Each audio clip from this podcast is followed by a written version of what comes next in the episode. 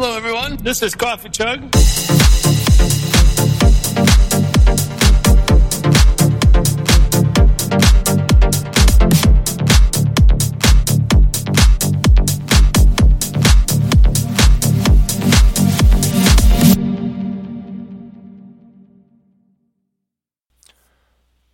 Hey everybody, how you doing? This is Coffee Chug, and I'm really excited to bring back the podcast for 2018.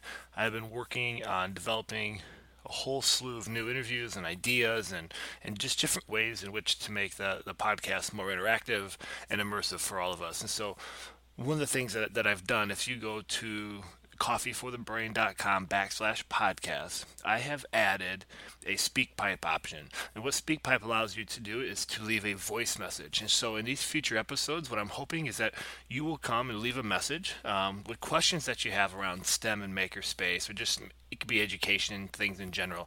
And what I would like to do is then build those questions out in the future podcasts where we dive into that. So maybe there's a previous project that you've seen or something that I've posted and you want more information about, or you just have an idea of something that you're working with. And collectively, through our PLN here, this learning network that we've developed over time, we can help one another, and we can go through and provide answers and resources and things like that, where everybody wins. And so I hope that you take a chance to go to coffeeforthebrain.com/podcast. Go on there, leave me a voice message, throw me some questions my way, so we can start to infuse those into the future episodes.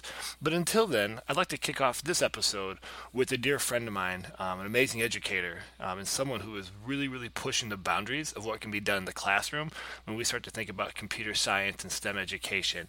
And this is none other than my good friend and educator, Doug Bergman. So you're going to love this episode. Doug has so much energy, passion for what he does, and things that he's doing with kids that you're going to walk away with a couple really golden nuggets and a couple aha moments, and maybe even a few things where you're going, oh my gosh, I should start doing this as well.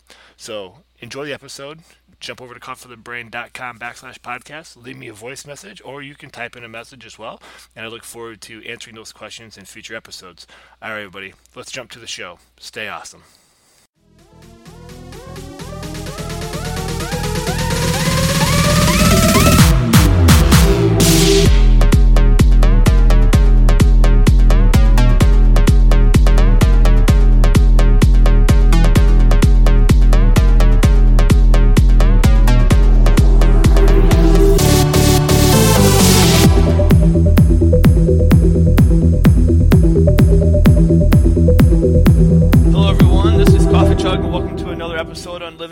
Chaos podcast, and I am here with another person who I am so excited to call a friend, a mentor, and a colleague, and we are many miles apart. Actually, before you get to introduce yourself here, Doug, I was just in your state. I should have mentioned that maybe off the air. I was just I was in Myrtle Beach for a family vacation, getting away from it all. So it's a couple hours up there. Yeah, good, easy city, mate. Yeah, some fun stuff happened.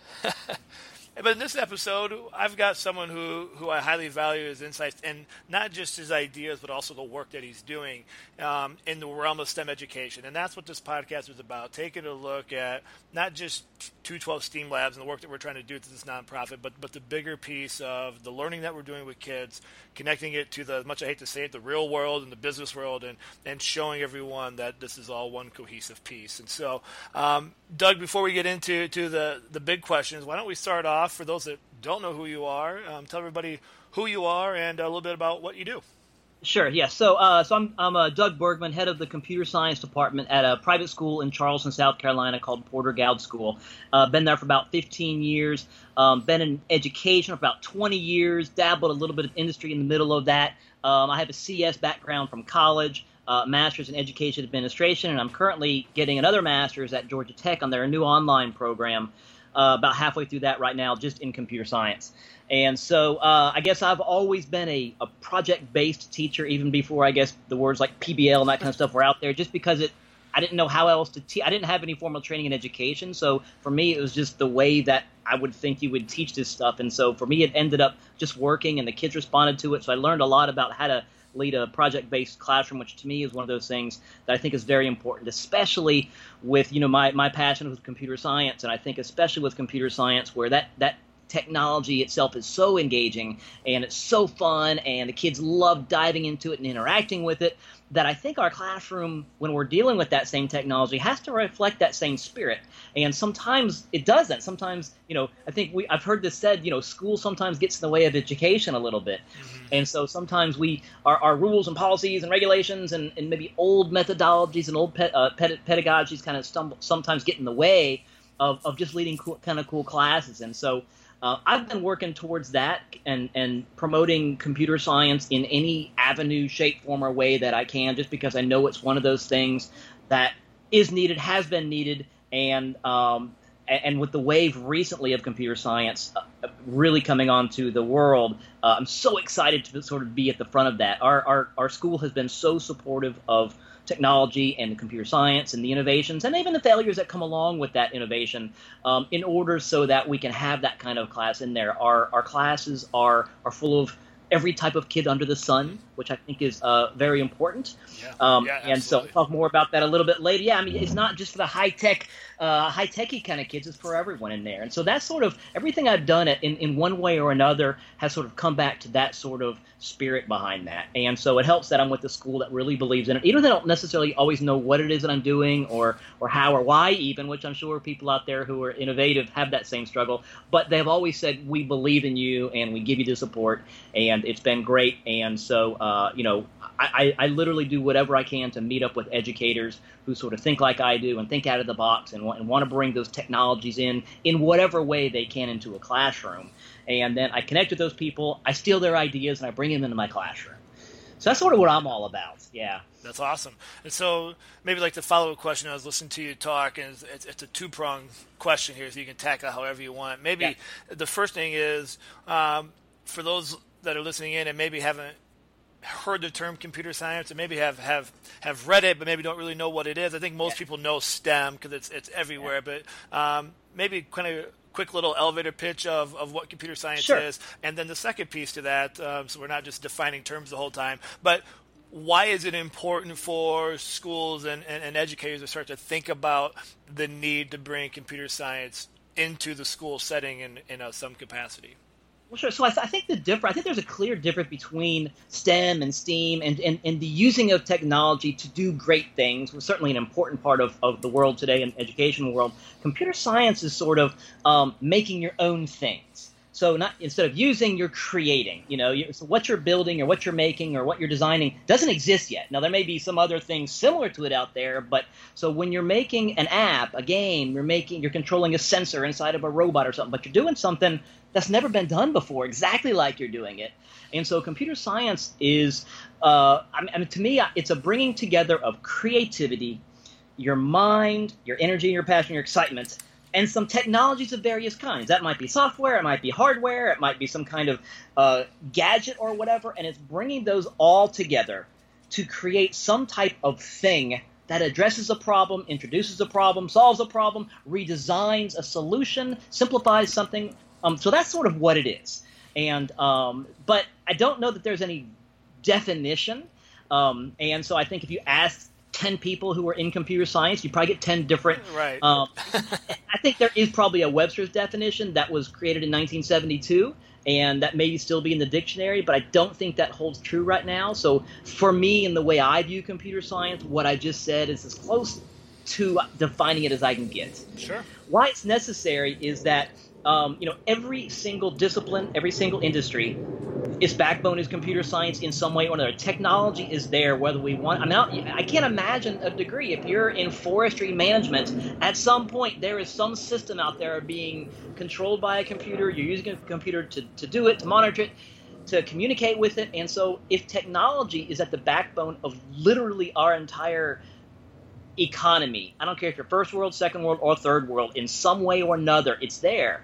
And so we've got to have people who don't just look at it and are scared to death of this little box in the corner, right? And so we've got to have students that can look at the box in the corner, the thing on the floor, the thing in your hand, the thing in the sky, wherever that technology exists, whether it's something you can touch or whether it's something you just have to imagine, like the internet. You can't really touch it, but it's there. Yeah. Well, Right? So, but a phone is right there in your hand. A robot crawling on the floor is there. You can see it and touch it and grab it and feel it. So we need people in all those worlds to be able to reach out, grab it, look at it, open it up, see what's inside, fix it, change it. Because, you know, 5 years down the road, when this technology is now outdated and it doesn't solve the problem like it used to, because now there's 10 other problems, we need people to be able to look at that and say, how can we repurpose this thing? How can we configure it, reprogram it, program it differently, make it merge with something else that it wasn't talking to before, but it is now, to address sort of those problems that don't exist maybe right now, or at least we haven't been able to address because there wasn't a set of tools available capable of addressing those. So we've got to have students who are able to look at things like that. So and that's what computer science is, right. You know, just literally solving problems and taking an idea in your head. And if you can, I tell the students in my class, if you can verbalize what your idea is, we can probably make something happen with that. It may not be exactly like we're imagining, and there could be some limitations to it, you know, either financially or from hardware or software or time or whatever. I said, but we can make something happen. And I think as the kids do that, as they make their ideas come to fruition on a screen or an object or a device or whatever, I love the fact that it doesn't ever turn out. They get into it and they see it. And they're like, oh wow! They get 10 other ideas right there. Right? Yeah.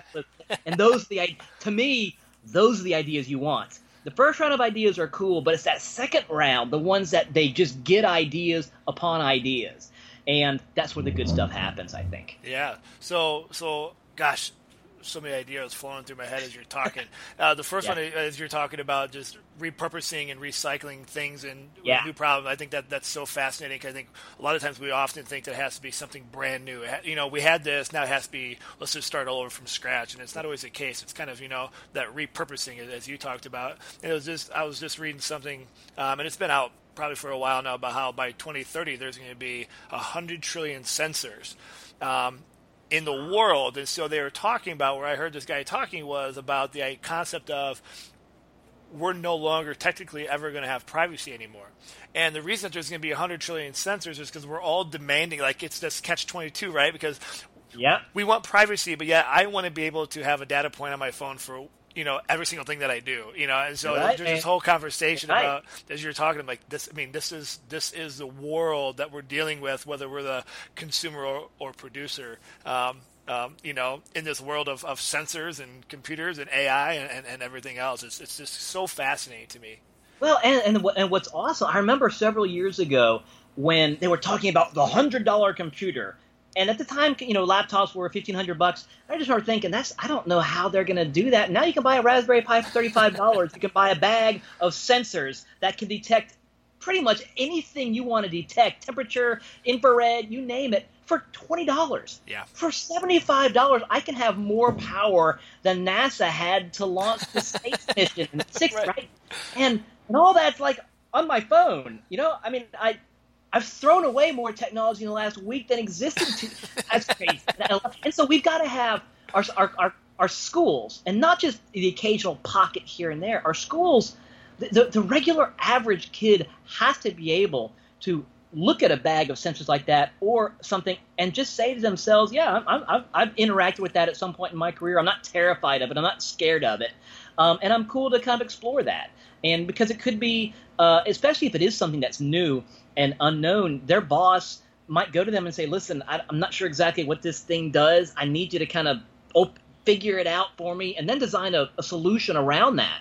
Right. And so you've got kids that have sort of had that kind of experience in the classroom, where they're using technologies in an open-ended way, project-based, problem-based, to ultimately, you know, I think you and I agree on this one, technology isn't about technology. Technology is about people, right? It is, at some point or another, you're helping people do something. The technology is just the medium through which you do that. Absolutely. And so that's why the CS and the computer science, and I want to just dabble one thing. So when I say computer science and when you say it, I think what we mean is computer science, and there's a series of related degrees in college, computer information systems. So when I say computer science, I mean sort of that collective body of degrees like that. Right. And so that's part of the problem with computer science, is it does have 30 years of baggage associated with it.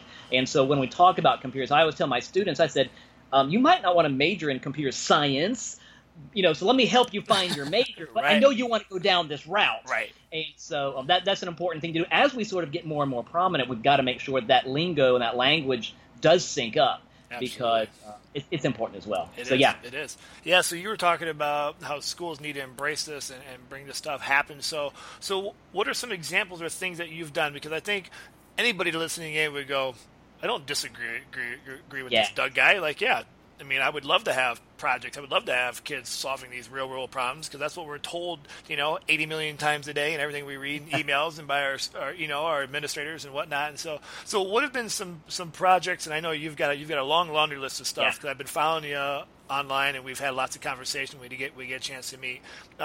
But some people sitting there trying to wrap their head around what this looks like. What are some things that you've done that maybe can spark some ideas for someone listening in? Well, so our early on when we first designed our program, we went after the hardcore techies, right? Because it just seemed like that's the logical thing to do. And we quickly realized we were missing most of the people, right? Because the hardcore techies, they're going to do this stuff whether I show up at school or not, right? And they're awesome, and they're the ones who help me push the envelope. They're the ones who I can get a new box in the mail, and I can say, hey guys, hey girls, open that bad boy up and put it to work, right? And that's those kids, and they love it. And so, but it's really that it's the idea of having, I call them the regular kids, just the kids who haven't necessarily thought of computer science as something that they might be interested in or how it could help them, or maybe they had a bad definition of it. Maybe they took a keyboarding class in fourth grade and they were told that was computer science or something like that. So for us, the first year of computer science has been just as a recruitment tool. Hey guys, hey girls, I don't know what you know, and I don't know what your background is, and so I just want you to have a good experience of some examples of computer science in some different ways. You may not like all of them. So what we do to give you for some teachers out there who say, what would this look like? So what we do, because I know that they need a good broad sampling, kind of like a survey course sort of. So we do game design, and there's a lot of people out there who subscribe to that idea of gaming in the classroom or gamification or whatever, and there's so much energy and excitement and research to back it up around games. So it's one tool you have, not just in computer science, in any area that gets the kids really involved and engaged. Who doesn't want to make a game, right? And I love, because we're big on recruiting girls to our program, research suggests that girls actually play more games than boys do. Yes. So that kind of helps. And we have a lot of open-ended, so I have the kids pick sort of a topic in the world. Maybe something that's important for them. One of the kids' families owned a farm, and they were cutting down a bunch of trees. And so he wanted to make a game, but not like a Pac-Man game, more like an interactive experience around the topic of deforestation. And so they use it to sort of communicate their ideas, where your challenges and tasks and feedback you get are related to their beliefs about that. And so one girl had an experience with anorexia in her family, and so she made a game about anorexia. Oh, wow. And first proposed it, I was like, yeah, that's not really something we make games about. She's like, Mr. Bergman, this is real for me. Okay, this isn't – yeah, so I know. And it was awesome. The feedback in the game, the main character of the game looked very feeble in the very beginning, and through the game you were challenged to do things that were in a healthy manner. And as you did these things, the character filled out into a healthy-looking girl, gradually, subtly. And I was like, wow, that's where games come in well. And so – And plus, in order to do that, I know they got to learn how to program with computer science. And there's a ton of languages out there. We use one called Python, but that's my hook. 90% of my kids love that. We spend half the semester doing that. And lots of open-ended. I grill the kids on the proposal for their project so that it's something they believe in, they're passionate about. And then they just spend some time exploring that, because it's not easy for someone who especially hasn't done it before. So we give them the time – floor, and I don't have a test on Friday, and we have regular check-ins, but really I don't need them because the kids are so excited to do it. So for me, for someone out there who doesn't really know what they might do or what this looks like, that has been huge. So we do that, and we do some robotics. I just want the kids having a chance to interact with, like you mentioned, the sensors before, and a robot is just that. It's a bunch of sensors and motors, things that move around. They might fly in the sky, they might roll on the ground, they might clean your carpet, they might serve you soup at a restaurant. I mean, they might help your military transport baggage of their soul. I mean, who knows what they are, but I want the kids to have an experience programming directly into a device that has the ability to detect its surroundings. One of the we have robots and we actually call it the autonomous vehicle section of class, and so they're all Google Cars challenges. And so I went and bought some heaters, some little plug-in heaters, and I said, hey guys, if you're doing a Google car, your car might overheat in the middle of the parking lot, so we have a project that's going to have you detect the heat around it and then have the car spin around and blare alarm signals to communicate that it's doing that. Kids love it. They're over in the corner. I love it. You got this little heater. I'm hoping I'm not violating any kind of like building codes here, but I got a heater, and the kids are over there. Hey, Ms. Bergman, look at the temperature. It's reading this temperature. And I'm like, okay, but think about what you just said. You just picked up a device, and you looked on the screen, and it was telling you how much the air around it was changing in temperature. Think about that, right? That's crazy. I mean, yeah, it is. It used to take like a kitchen size full of computing device to do that. Now I do it in the corner of my classroom. So I want them that experience, and then I just believe in knowing the guts. And so I get a bunch of old computers, we rip them apart, we rebuild them, we put them together, we study the insides of it because I want the kids to know what that lingo is. So we do that, and we do some app design. Just to kind of give them I give them all a tablet. We just make a simple app. The kids love that. I make them make an app related to either a physical disability, a learning disability, an emotional disability, any kind of disability. They have to make an app to sort of help that community do something differently than they may not have been able to do before. And what I've found on that one as well is, a lot of these kids have connections with that in some way or another. And so some of the apps they make are just mind blowing.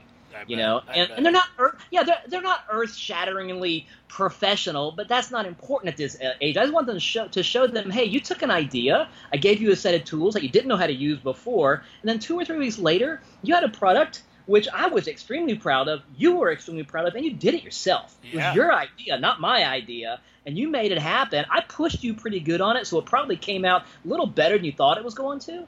I mean, dude, that's the goal. Yeah. So that's what we do with our interclass. I'll wrap up with some of the more advanced stuff. Once you recruit them, then you can throw the hard stuff at them, right? And so once I get them, it's kind of like fishing. I set the hook, and I just start reeling them in, and you can see it. I'm like, I got this girl, I got this guy, and at that point, I can say, man, this is going to be hard. It's going to take us 3 weeks to figure out. They're like, I don't care. That's cool. I just love this stuff. We do a pretty cool.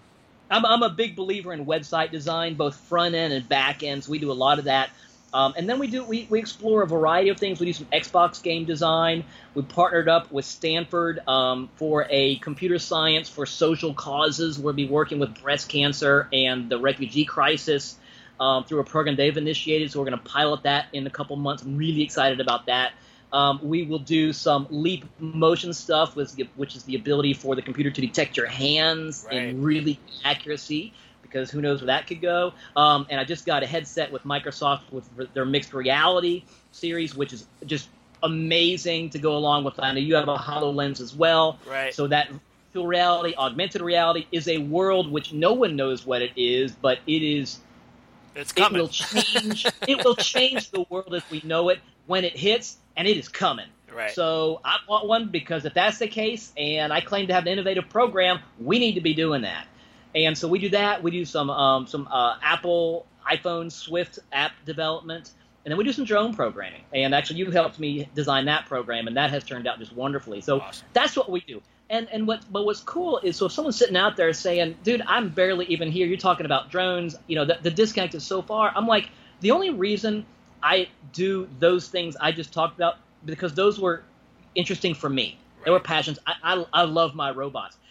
If someone else could come in and say, I want to do some of the same things you're doing, but not with those same technologies. I'm like, that's cool. There are so many technologies out there. So if the things I just said, none of those really sparked your interest. But if I sat down with someone, I said, you tell me some things you're excited about. I can help you fill in where the CS fits in that. If you're willing to just take a chance and get your administration and your parents and your students to kind of, hey, we're making this new class, this club, this whatever. We just want to get started. All you got to have – you don't need an expert. You just need someone who says, hey, I'm in. I'll give it a shot. Kids don't care if you're an expert or not because they're going to figure it out themselves anyway. Right. And, I am very much not the expert in the room with some of the kids in our class, especially with like cybersecurity stuff. So it doesn't take – people need not be fearful of that. You need to be fearful of the fact that you yourself might get hooked because it's awesome. And the energy around that is addicting. And so you may find yourself, I mean, my best hire, my last two hires were history teachers. And they're my two best computer science hires I've had in 15 years. So think about that. Yeah. So it doesn't need to be, you know, those people happen to be excited about technology, but so you don't, so someone out there looking at maybe doing something like this, you don't have to be an expert. You can just, if you're just willing to dive in, there's enough YouTube videos and help people out there, and people like you or me who are willing to offer some advice, just be willing to do it. Yeah. And then just get out of the way because the kids are going to roll. Yeah, yeah. And I think that's such pivotal advice for someone listening in or trying to dabble in this, because I think it can be overwhelming. And I think, you know, two things that come out. I love that idea of finding what you're excited about, finding out what you want to dive into, I think is so important, because like the one thing you didn't talk about, like, Doug, when you talk, I'm getting like so jacked up. You have so much passion and you're so engaged in your materials and the projects and your kids and your class. Like that's what we need. It doesn't matter that if I have drones or not. If I'm bringing that energy to my classroom and the kids feel that, then their energy rises. And I just think it's just natural that over time, you'll find yourself building drones or whatever that you know, like. It just naturally evolves, and so I think when you're listening, like I'm just getting like excited, like I'm like, gosh, I gotta come hang out in this class, like. So I think that's important for anyone listening. Like find what you're excited about because that changes the culture of the learning, and it'll just naturally grow from there. And I think that's so key. I think because this can be a very overwhelming field, especially there's more and more teachers getting pushed into programs going, you're now in charge of STEM. Good luck and figure it out. That. You know, that is there's a lot of that going on because every school feels like they gotta have this STEM program. So because you have so much passion, excitement, I'm really actually excited to ask you this question here is, so what's your wow project of the moment right now? So you just talked about a lot of things, and I know I mean, what's your wow like right now that Doug is just going crazy over? Yep. So, and literally, I was just on the phone with Microsoft, one of their team of their mixed reality division, because Microsoft, I love, is at the forefront of this right now, and they've partnered with Acer and HP and Lenovo and some really good partners, and so I've got their Acer unit, and it's a beta version, so Windows, I have to download like a special version of Windows just to plug the thing into my computer, so it's really at that level of sort of testing. It should be out this fall for sort of the general public to start to use. But there is a buzz around artificial reality. I think that the word is now you have augmented reality, and then you have mixed. You have all these versions of we call reality, but in fact, it's not reality. But you know the opposite. But the bringing together of all that and so I bought one in a pre-release. It came the other day, and it took me literally 4 days to just turn it on. And I had to buy a brand new computer. Now, we've got a grant that funded this stuff, which, by the way, people out there, if money is an issue, there's so many grants out there you can look into that people love to support this. And so we got a grant to fund a lot of these toys that I have. And so because I've got a kid already who just at my school the other day, who I told him I had this. And so we spend one semester in our junior year with using Microsoft Kinect, which I love. And so I got like 30 Kinects in our closet, and the kids write programs that use their body to control the motion of the program. And so this kid said, Mr. Bergman, that new thing you got, that Acer thing, he said, would you be cool if I did my project using that instead of the Kinect? And I was like, well, I said, Grant, I said, I don't even have this thing working yet, dude. I said, I can't offer you any advice and da-da-da-da. And I said, so, you know, maybe. Kid comes in 2 days later. He spent 3 days researching, talked to two people in the industry, talked to his brother who's a CS guy in college, came back, and he already had his project defined, you know. And I told him I didn't even have a way to plug it in yet, and the kid's got his project. So I'm like, man, yeah. So that's the energy around this kind of thing. I do want, in some way or another, I don't. My problem is I don't know what I'm going to give up to get this in there. But once I kind of worked through the kinks of the system, this is what I did with Kinect too. Once I broke through the hard part and digested it enough to be able to say, okay, this is where this can fit with the kind of kids that I've got and the kind of projects I want to do with this. And so I need to get it to that level. And so it's fascinating now because I have no idea what I'm doing. None. But I've made some great resources both online and in person, and there's some good books out there. And because the buzz is out there, there's not that many people doing it right now. So anyone who knows about each other, and so we have this little group And that's so helpful because I don't have any answers right now. I have a few questions. And so that's sort of what I'm excited about. But I'm a year away from whatever that is. I'll have a kid doing a project with it. And because it's not easy right now. And that's part of the problem with being innovative in ways like this is that the ease of use factor hasn't been built in. Right now it's just getting to work. And so we got to get there. And so I want to be part of helping for that. And I'm excited that, A, I have a program which will fund toys like this. And they're not ridiculous priced. I paid a couple of $100 for it, so it's not unreasonable to get it. And, you know, if we got to a point where I could buy 10 for a classroom, that's a couple $1,000, which for some schools, which would not even be realistic. But for some schools that believed in it, said, you know what, we can find $1,000, $1,000. If you're willing to explore this, we can find that and make this happen because our kids would be distinguished in ways that other schools can't do right now, which gives them a leg up in career, gives them a leg up, you know, in the college admissions process. And so I think there's win-win for us. That's sort of the project that I'm excited about right now. That's awesome. Yeah. That's good. That's good. Well, hey, last question I have before we jump into the speed round here. And so you've talked about all these amazing things, and if anyone's not completely jacked up to go explore some of these, I think they need to go like wake up a little bit. But what's been one of like the greatest learning moments that you've had where you were the learner from your students? 'Cause I think it's important, as you know, we talk about this a lot of, you know, it is teachers or educators talking about this, but I always think it's fascinating, like as you explore and you're being innovative and you kind of, maybe it's just what you talked about already, but has there been that moment where a kid said something or done something or created something, you're like, and I'm sure you've got a ton of these examples, but, you know, maybe share one of those where you're just like, this just gets me fired up every day. So, I mean, I as soon as you said that, I thought of two examples. One of them was when I first got going in Kinect. All right, and so for those who don't know, the Kinect is a camera. It's a webcam, basically, and it's got infrared, a series of cameras on it that work together to detect human being skeletons in front of it. So it allows, and then you can get the coordinates of all the joints on the body, and you can use that. So it's real, true 3D interaction because you have an X and a Y and a Z, and you can detect motion and gesture and position and use that to control, you know. For project, you might have an injury rehabilitation program where doctor says, yeah, stand in this position and lift your leg 3 times to stretch your knee, and the computer can detect if you're doing it, and it can count for you. It can tell you if you're cheating or not.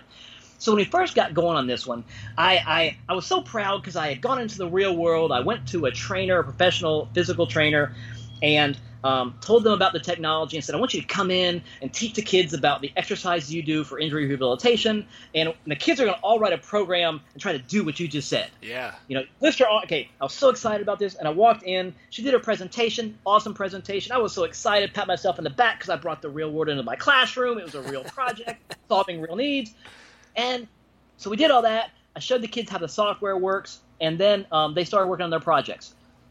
And 15 minutes into it, every single kid was doing another project different than what I had said. Everyone. And I was like, well, guys, but you're not – remember, you're supposed to be doing the elbow. You know, you're supposed to be – remember what Laura – you know.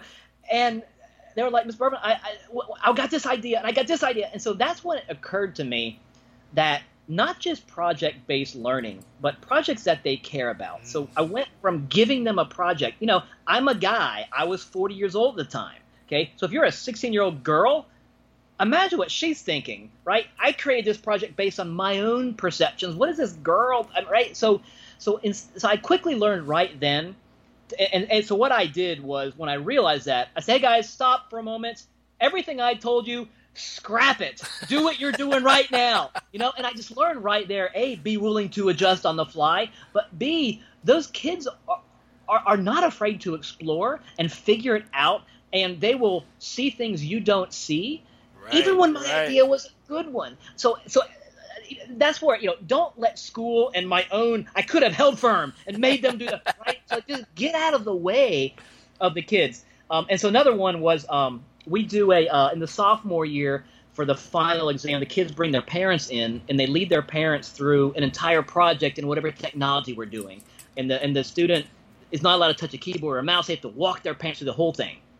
And I started out with them spending a week before that making like a tutorial video for the parents.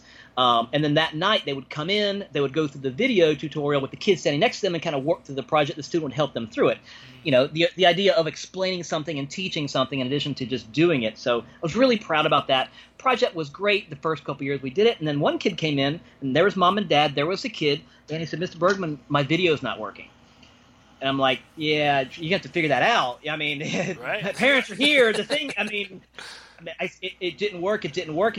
And I'm sort of thinking, what are we going to do? This is the kid's final exam. His parents are right here. And I didn't know what to do. And he said, "Mr. Bergman, let me just teach it directly to him."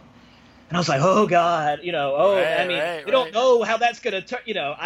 And he did it. It was amazing, so amazing that 30 minutes into it, I made the conscious decision from now on, everyone does it live, you know, just right there on the spot. And so, you know, I could have held firm and just, but and so now we do that same project, and it's one of the highlights of the year. I love that because it gives the kids a chance to shine about something really hard. Parents are proud, looks good on the school, looks good on the kids. And it happened because of failure of technology. Right. And I got one of the best things I've done because of that failure. And so, those are two examples, I think, where I just, you know, I think me getting out of the way and just embracing the technology in whatever way, good, bad, and ugly sometimes. But in the end, if you're open-ended and you make lemonade out of the lemons, and you listen to what's going on around you, you see the reaction to your kids, and you respond to that and be willing to change. And I'm in private school, and it's just me, so I can make those changes on the fly. But I think that's a crucial element. Even in a public school where you might have a bunch of people in your department, they need that flexibility with technology, because you know this technology rarely does what you want it to do exactly. Right. And so you need that flexibility to explore, and you need that ability to fail, you know, even publicly, as long as you're willing to learn from that. And I think sort of I was, and because of that, it worked out well. And so you know, and I see miniature examples of that kind of thing happening every day in class. And so, that's awesome. Anyway, those are two good examples I can think of. Yeah, I know they're fantastic. I think those are just a fantastic reminder for us to get out of the way sometimes. Sometimes the biggest roadblock to kids truly learning, you know, are the adults. And so I think no matter what we teach, no matter what grade level, that's just a good reminder sometimes just to let them go a little bit, you know, and just see what could be. And I think that's, you know, us for us to be, as always, I always love it. Like Will Richardson always says, it's time for us to be master learners as opposed to master teachers, you know, and yeah. we have to embrace that. But it's hard to do. I mean, you want to jump in, you want to help, you want to steer them, you want to say that's not the best way to do it. And you have to train yourself to not do that. And not everyone's good at that. Some people very used to, you know, when we went to school, very much so it was the teacher at the front of the room leading that charge. And I'm like, look, this is not my information. This is information that's out there in the world. I'm just the medium through which you're getting the information. So I can't claim to be the keeper of the knowledge. I'm the pass through, right? And so that's good stuff, man. Yeah. I enjoy it. I mean, and I'm excited now because kids are 2 days away from coming here. And I'll be spending this afternoon after we finish up here and tomorrow, kind of getting my project ready for class. And because I'm gonna, you know, within 10 minutes of all my classes. I'm not going to be talking about rules and regulations and policies. I'm going to be having them doing something. That's great. I can talk rules and regulations later on, but I don't have many anyway. Yeah. You know? Well, that's awesome. Well, let's jump into the speed round here. I want to make sure I'm respectful of your time here. So these are just some questions I ask everyone just to kind of get our gears turning here as we kind of bring things to a close. And so the first question that I have is, what are you reading right now, or what's something that you've read currently that would be worthwhile for some of us to go out and check out and explore? Well, I have a big book of time travel science fiction that I'm in the middle. It's like 800 pages long, and I'm not an 800-page kind of a book guy, but I was at the bookstore, I ran across it, and I'm not a fantasy sci-fi guy. I'm a edge of science sci-fi guy, and that's what this stuff is. Oh, awesome. So. Awesome. That's great. I always love that question because I have yet to get any answer that's even remotely in the same ballpark what people are reading. And I just think it's so fascinating that, you know, that we keep pushing our horizons. What's one person that everyone listening should go check out and follow to expand their learning and their network? Well, I would say you, but if not you, Don Wetrick is doing some crazy, amazing things with not necessarily technology, although technology is a piece of what he's doing. He is all about innovation, non-traditional education, taking your ideas, bringing them to the real world in a variety of ways. And he does that better than anyone in the country, if not the planet right now. And so he's got a couple books out, I think, and he's got a podcast. He's doing everything. Yeah, he is. He would be a great person for people to check out just for ideas. Right, absolutely. Yep. Next one here. What is your spirit animal? Squirrel. Squirrel. Because I actually went through an Indian naming ceremony where I actually did get a spirit animal. Oh wow! And it is a squirrel. So that's real. And there, but I just can't tell you why the squirrel. Right. And I can't tell you my full real name. I can just tell you that's a squirrel. Yeah, gotcha. And the last one there. Are there any final thoughts or last nuggets of wisdom that you want to share that maybe we didn't get a chance to talk about in the conversation? Well, just that I'm always looking for people that think out of the box, that are doing some really cool things, especially in the computer science world.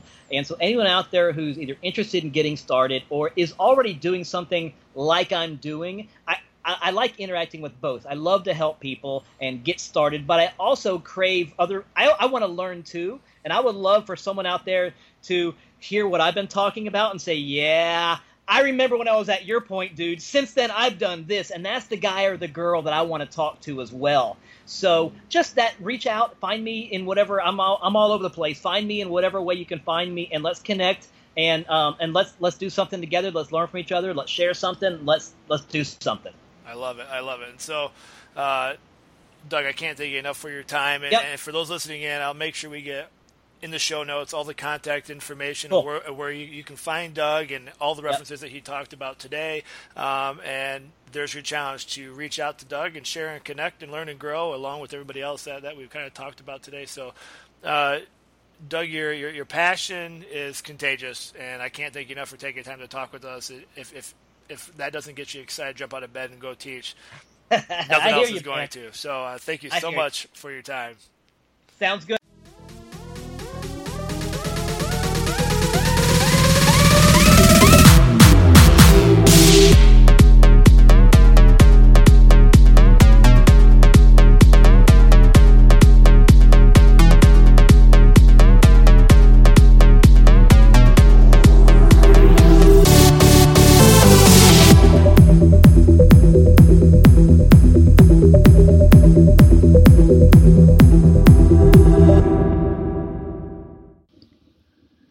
Hey everybody, I hope you enjoyed that episode with Doug Bergman.